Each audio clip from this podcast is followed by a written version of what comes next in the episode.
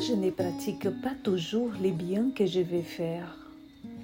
Et le mal dont j'aurais voulu m'être déjà débarrassé et dont je pensais être déjà libéré, pourquoi est-ce que je le fais encore? Bonjour à tous, que la paix de Jésus puisse envahir nos cœurs. Un nouvel épisode de Café avec Spiritisme est à l'antenne avec les commentaires de Melissa dos Santos. Aujourd'hui, de Melissa dos Santos. Nous prenons la liberté de commencer ce podcast par une des phrases de Paul de Tarse les plus connues, qui se trouve dans Romains chapitre 7, verset 19, dans laquelle Paul dit Les biens que je veux, je ne les pratique pas, mais les mal que je ne veux pas, je les fais. Cette réflexion, toujours aussi actuelle, nous l'utilisons pour parler d'erreur et de culpabilité. Le sujet est à la fois vaste et complexe. Nous n'allons pas trop entrer dans les détails. Essayons plutôt d'y réfléchir d'une manière plus générale, car le moment que nous traversons est un grand défi, et comme tout grand défi, il nous demande beaucoup d'attention et de courage pour avancer. Quand nous avons le sentiment d'être acculés, quand nous ressentons de la peur ou quand nous sommes tristes, ce n'est pas rare que nous donnions libre cours à un côté de nous-mêmes qu'on n'aime pas. C'est lui qui nous pousse à faire de mauvais choix et adopter de mauvaises attitudes. Puis, Paul de Tarse affirme dans les versets qui suivent Or, si je fais ce que je ne veux pas, ce n'est plus moi qui l'ai fait, mais c'est le péché qui habite en moi. Cela c'est un fait, dit Melissa dos Santos. Chaque fois que nous commettons une erreur au cours de notre vie, c'est parce que nous avons préféré écouter le mal qui existe encore en nous, plutôt que la lumière de Dieu qui habite en nous et que nous devons laisser briller. Souvenez-vous des illustrations des bandes dessinées d'autrefois, dans laquelle Dès lors qu'un personnage doutait du choix à faire, d'un côté de son épaule apparaissait un petit ange et de l'autre un petit diable. Voilà, ces conflits existent bel et bien. Cela se produit très souvent au quotidien. Non pas avec les anges et les démons, mais avec notre propre conscience, lors de la prise de décisions qui concernent notre libre arbitre. À cet égard, il convient de nous rappeler de la réponse donnée par les esprits à la question 630 du livre des esprits, dans laquelle il clarifie la différence entre les biens et les mal. Les biens est tout ce qui est conforme à la loi de Dieu, et le mal, tout ce qui s'en écarte. Ainsi, faire les biens, c'est se conformer à la loi de Dieu. Faire le mal, c'est enfreindre cette loi. Melissa dos Santos nous explique que nous sommes des esprits imparfaits dans un monde en transition. Nous vivons, nous commettons des erreurs et éventuellement nous finissons par apprendre.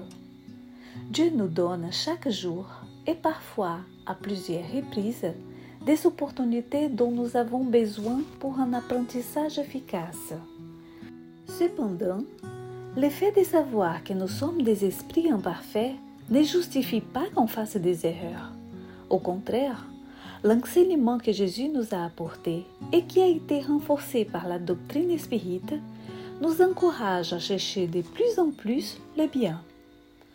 En puisant encore une fois dans les paroles de Paul, nous trouvons dans 1 Corinthiens chapitre 10, verset 23, Tout m'est permis, mais tout n'est pas utile.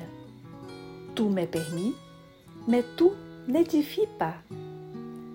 Ce n'est donc pas par hasard que la doctrine spirite précise qu'on reconnaît le vrai spirit à sa transformation morale et aux efforts qu'il fait pour dompter ses mauvaises inclinaisons.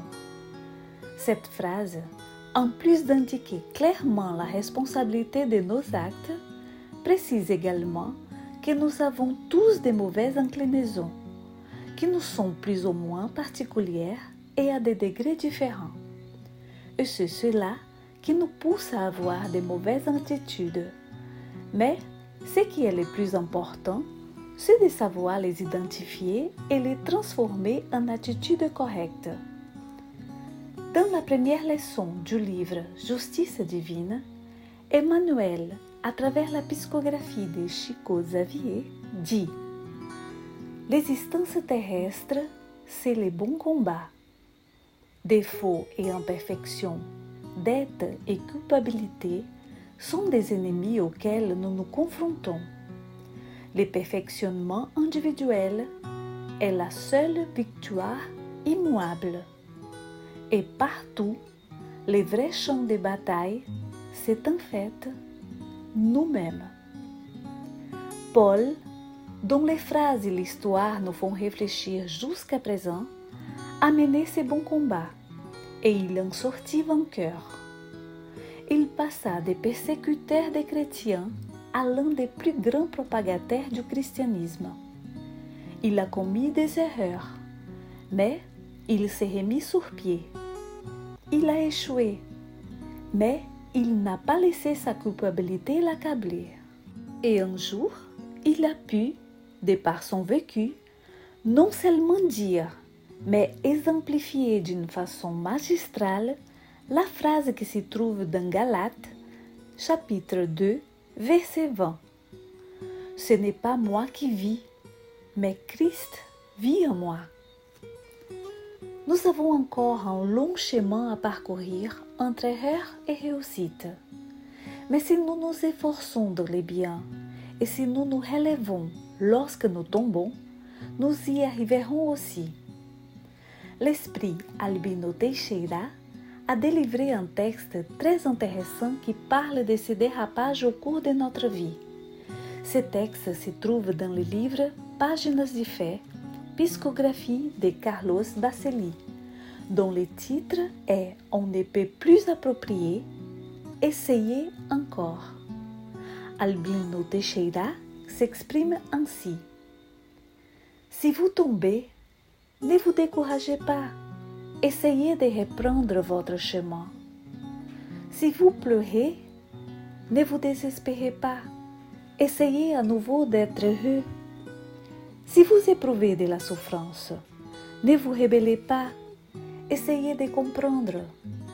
Si vous vous sentez offensé, ne ripostez pas. Essayez de pardonner à nouveau.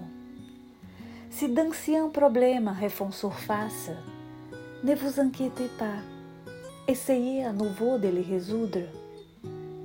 Si vous vous sentez abandonné, ne vous troublez pas. Essayez à nouveau de vous faire un autre ami. Si l'ingratitude vous blesse, ne doutez pas du bien. Essayez de les s'aimer à nouveau. Si l'échec survient, ne vous démotivez pas. Essayez à nouveau et vous triompherez. Et comme nous avons débuté cet épisode avec Paul, dit Melissa dos Santos, et que nous avons non seulement cité plusieurs phrases, mais également évoqué les actes de ces grands apôtres du Christ, nous terminerons aussi avec lui, afin qu'il nous encourage de plus en plus sur les chemins du bien. Chaque fois que nous nous sentons faibles, incapables, souvenons-nous de la leçon que l'apôtre nous a donnée dans l'épître aux Philippiens. Je puis toutes choses en celui qui me fortifie. Que nous puissions continuer en nous relevant de nos échecs, en nous efforçant de les réparer, en demandant pardon, mais aussi en nous pardonnant à nous-mêmes en agissant dans les biens, en persévérant et en ayant la certitude qu'avec Jésus, nous réussirons toujours. Qu'il en soit ainsi. Je vous dis à très bientôt et jusqu'au prochain podcast des cafés avec spiritisme.